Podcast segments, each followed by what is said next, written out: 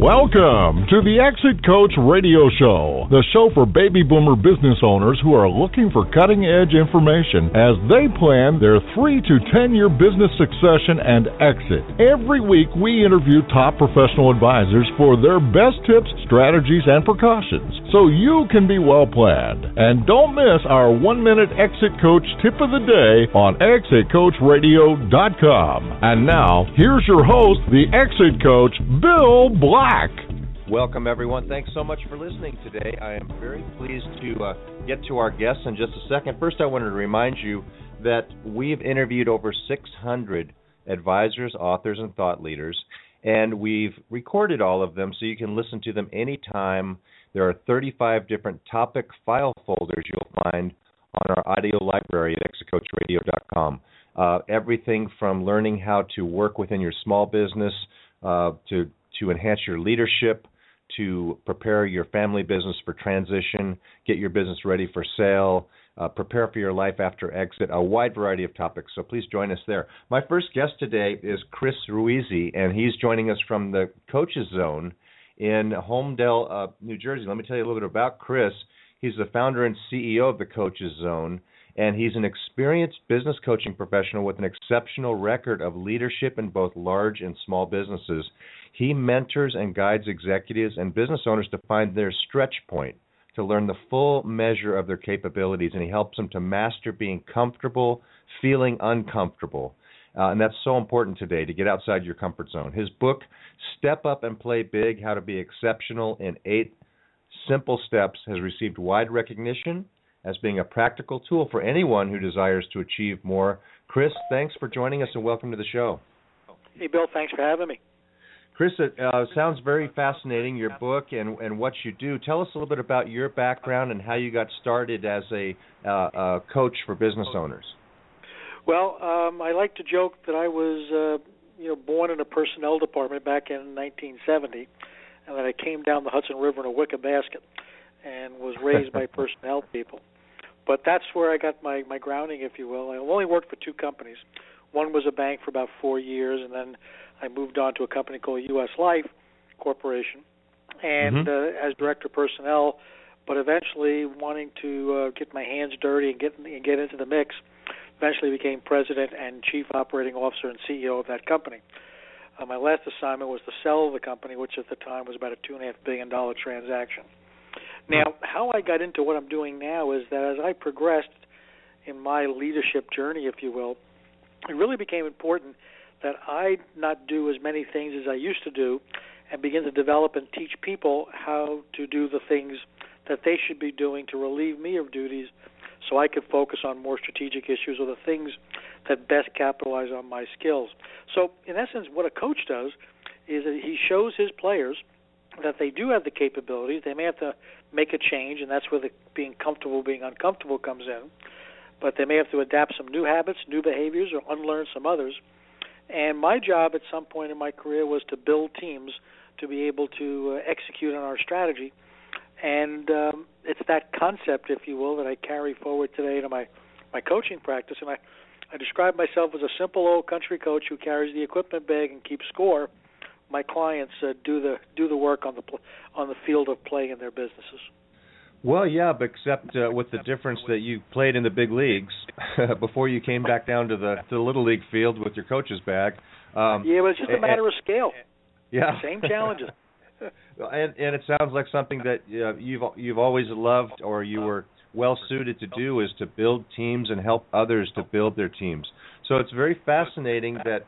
Uh, you you retired as a C E O of a company, uh, or help at that you helped sell, and then you came back down to the level of coaching and giving. Was that uh, considered? Uh, did you think about that long and hard before you started that as an encore career, or did you think, you know, I know I'm not going to do uh, start another company and build it up, or where'd you where'd you go with that? I decided that um, you know the transaction when we sold the company was about I was about age fifty-five at the time. Uh, no, sorry, I was about fifty-one, fifty-two. Uh, I take that back. And I decided it was time to do something different. And as I look back at my career, I took about a year to do a mental toothbrushing and uh, then decided to start up my own little business. and uh, work with entrepreneurs, business owners, business leaders, C-suite executives, things of that nature. Well, it's fascinating um, that your your encore career is to help people learn what you did to step up and play big. And the, again, the name of the book is Step Up and Play Big, How to Be Exceptional in Eight Simple Steps. Can you sum up with us what those eight steps are? Sure. The first one is you need to have a vision, or in other words, you need to have a, some clarity as to where you want to go and where you want to be. And I like to ask people, just plan it out for two years, and then you can, along that journey of two years, you'll get smarter, and you can then add incremental years to that period. Um, so without that clarity, you're going to spend more time than you should going down dead ends, hitting bumps in the road, and uh, finding yourself confused and overwhelmed. You're never going to eliminate those factors, but by having a clear focus as to what you want to build, uh, it helps you get to where you want to go a lot faster and maybe with a few less black and blues along the way. Uh, one of the second steps is to be able to make um, tough decisions. You know, it's, uh, the, in any in any career, in any business, whether you're an entrepreneur or you work in a corporate environment, you have to make tough, tough decisions. And the longer you wait and uh, and agonize over them, the worse the situation gets and more opportunities are missed. So it's the ability to recognize that you have to make a, a tough decision. After that, mm-hmm. it's how you communicate the decision to get others to buy in, to understand where you're coming from. They may not agree with it, but if you can get them to understand and buy in, you're light years ahead of those who are fighting with people to try to, quotes, change their minds. Um, mm-hmm. Next is understanding what leadership is and what leadership isn't.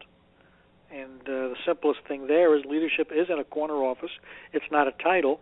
Leadership is the ability to get people to embrace your vision, to see where they fit in, to teach them where they fit in, and to help them understand that what they do is important to move the organization forward. Excuse me. Uh, mm-hmm. After that, it's the ability to uh, to develop your team. You know, teaching people not only what they do, how they do it, why they do it, but also where it fits in, who they do it for, and how what they do is important. In this way, you can begin to lay the foundation for employee engagement and getting people to help move your organ- organization forward. One of the mm-hmm. one of the last of the eight steps is the ability to develop your own self-improvement plan. A leader who is who is constantly looking at ways to make themselves better is light years ahead of those who just keep going through the same motion. Because I've found in my experience that when you get better, everything around you follows. Mm, that's very good, very good. So I, I got uh, clear vision, making tough decisions, and, and especially making them quickly and, and implementing on them, communicating the decision, understanding leadership to where uh, helping uh, figure out where people fit in, and then developing your teams, and self-improvement. Did I miss a couple along the way? Uh, I don't think so, but uh, let me just double-check. I mean, I, I do it all the time. Um, the oh, the, I'm sorry. The one of the more important ones is uh, that I did miss is um, developing habits, the right habits. Ah. Okay?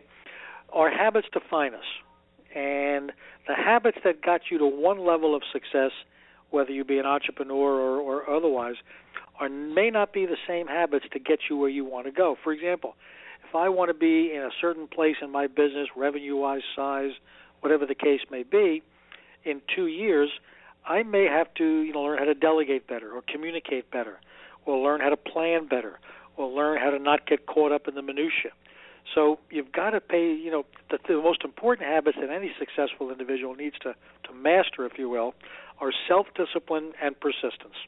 Mm. And especially uh, for some of you members of your audience who are tr- or maybe trying to lay the foundation for an exit from their business, those habits become critically important to, for them to get to where they want to go in order to realize the benefits of what they built in their business.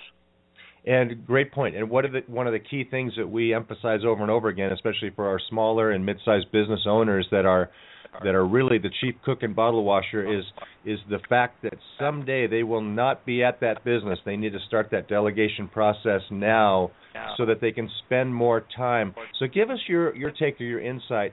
If you were to tell someone, okay, you do too much, too many C priority uh, tasks, and, and you don't spend enough time on the A priority tasks, So let's free up some time. What are the A priority tasks beyond what you've told us so far for a leader?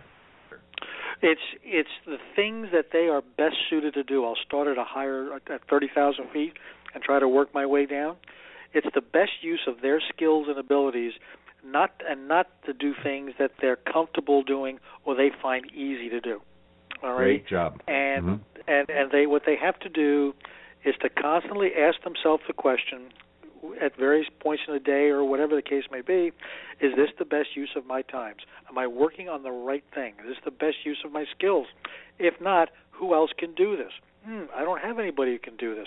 Then who can you train to do this? And that's where delegation comes into play. And I, my advice to my clients is if you can live with the worst possible outcome, you delegate it. But clearly mm. you don't delegate something in advance of creating a problem. You work with someone and you delegate it in such a way that you start off that that person has a pretty good understanding of what they need to do. So there's got to be some good communication between the two of you, and that you're able to periodically measure how well they're doing to catch surprises before they become too damaging. Excuse me.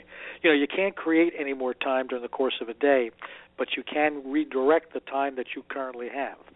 And what, what, what leaders and your your audience needs to know or listen, learn is that it's not time management, it's you management. It's what they do with the time that they have available to them in the course of a day.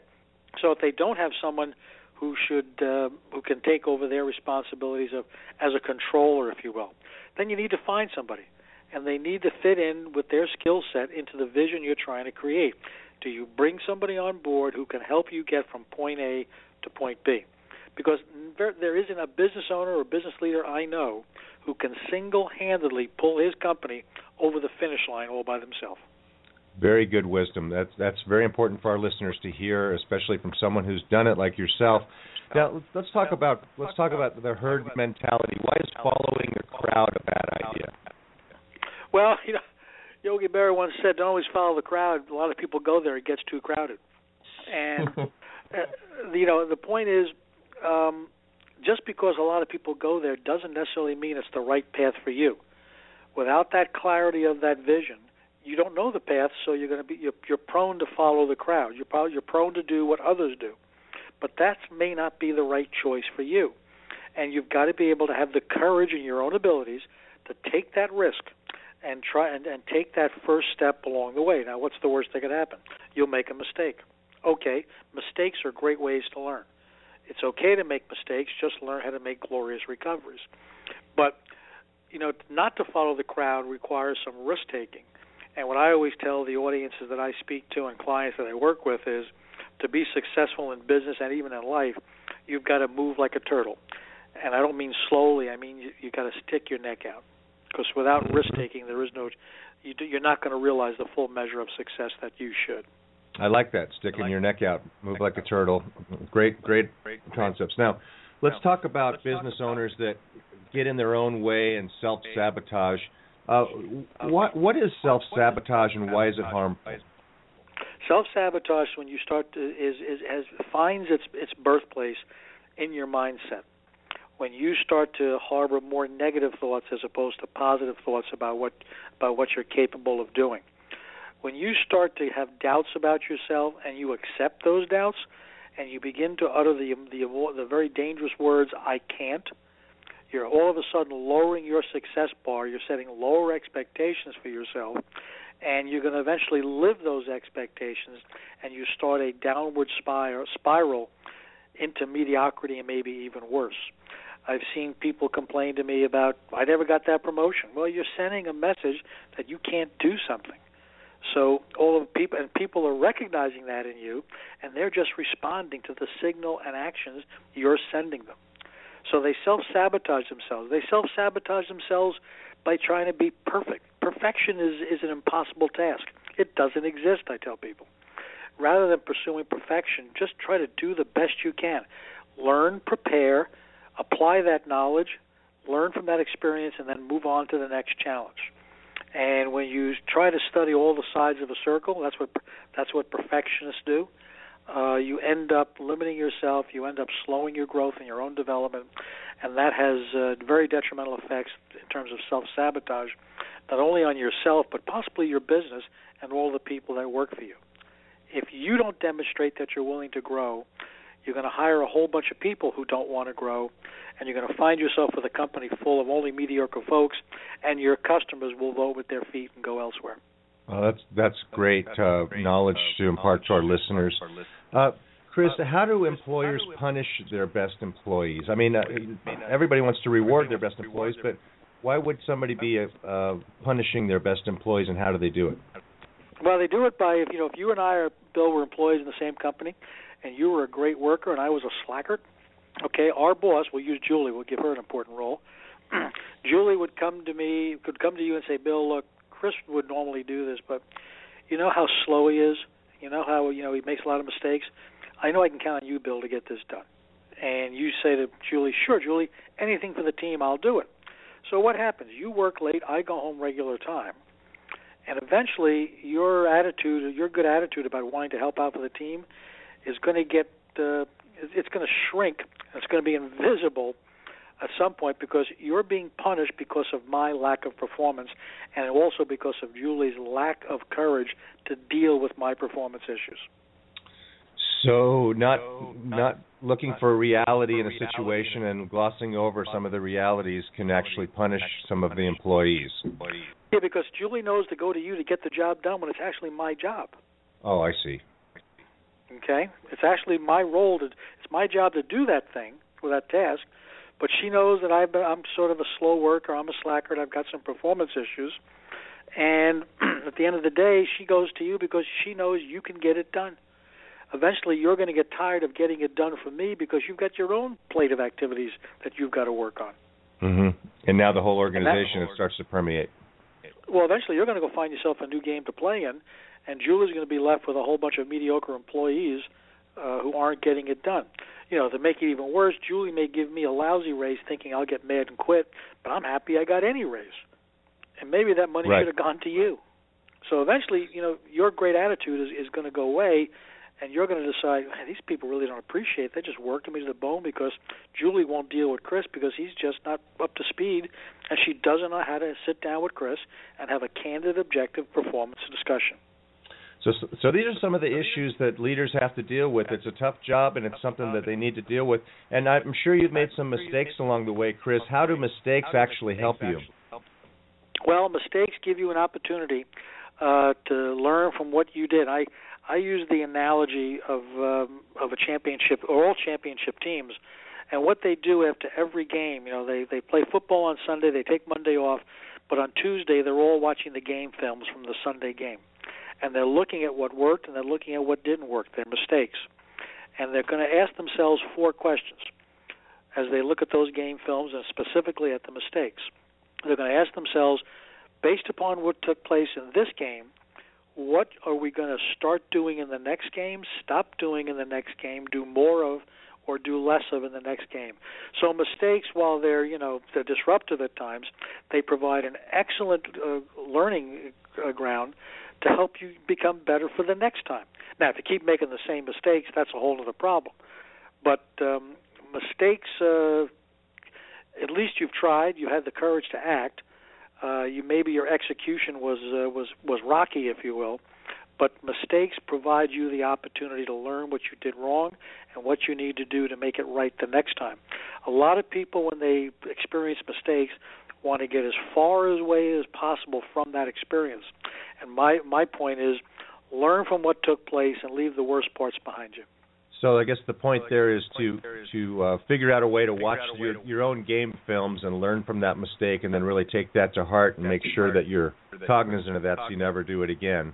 Don't just yep, don't just uh, forget about it and leave it behind.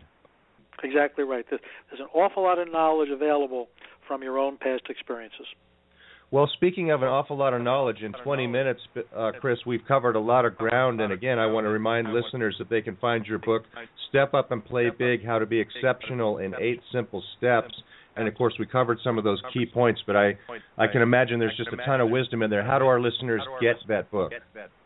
They can go to Amazon and order it, uh, you know, there. It comes both in a hard copy, soft copy, uh, paperback, as well as, uh, you know, electronic version.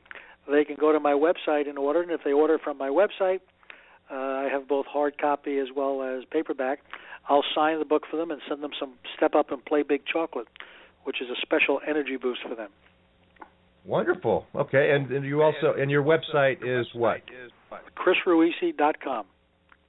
That's C H R I S R U I S I dot com. Dot com. And if they go there, I would I would urge them to sign up for my Monday morning wake-up call, which is a free newsletter. It comes out every Monday morning at seven thirty. It shows up in your inbox, and it's on one particular topic. Uh, this past week, the question was, do you have a significant other?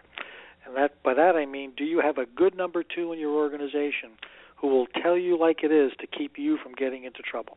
Fantastic. What a great way to start the week, and thank you so much for starting our show today with some fantastic information for our guest, Chris. I hope you'll come back and join us again. I think we can get a lot deeper into these, especially these eight tips, these eight steps at another interview, but it's been my pleasure to have you on the show today. Thank you so much. Bill, my pleasure as well. Thank you. We're going to take a short break. We'll be right back after this, so please stay with us.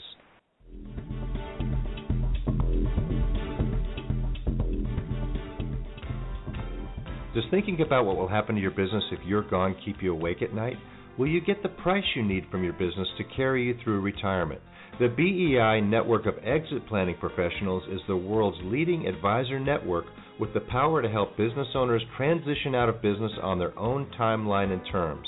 Ask your most trusted advisor to create a B E I plan for you or visit us at Exit Planning dot com. That's Exit Planning dot com.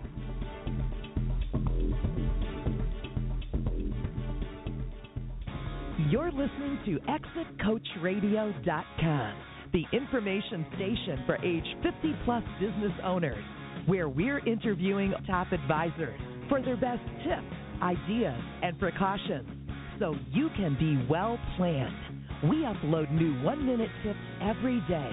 Exit Coach Radio dot com. Come listen for a minute.